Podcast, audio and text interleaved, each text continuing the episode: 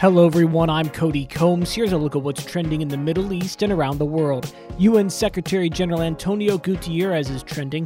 This comes after Lebanon's top officials offer the UN Secretary General guarantees that next year's parliamentary elections would go ahead as planned and the constitution would be respected, he told journalists as he wrapped up a visit to Beirut. Binance and Dubai are trending as well. The Dubai World Trade Center Authority and Binance, the world's largest cryptocurrency exchange by trading volumes, signed a preliminary agreement to develop an industry hub for global virtual assets in the emirate aimed at accelerating their adoption. The initiative will help expedite Dubai's plans to establish a new virtual asset ecosystem.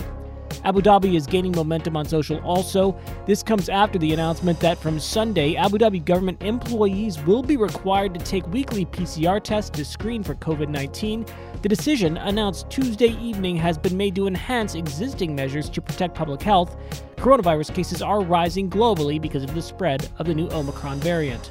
And in the world of internet search, with Christmas right around the corner, Google says it's seeing a spike in the following holiday items cheese, mince pies, scarves, bacon, and sweaters are all receiving a boost in terms of internet searches.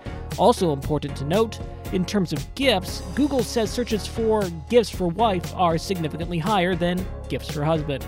That's it for today's trending Middle East update. For a full range of podcasts, head on over to the podcast section of thenationalnews.com.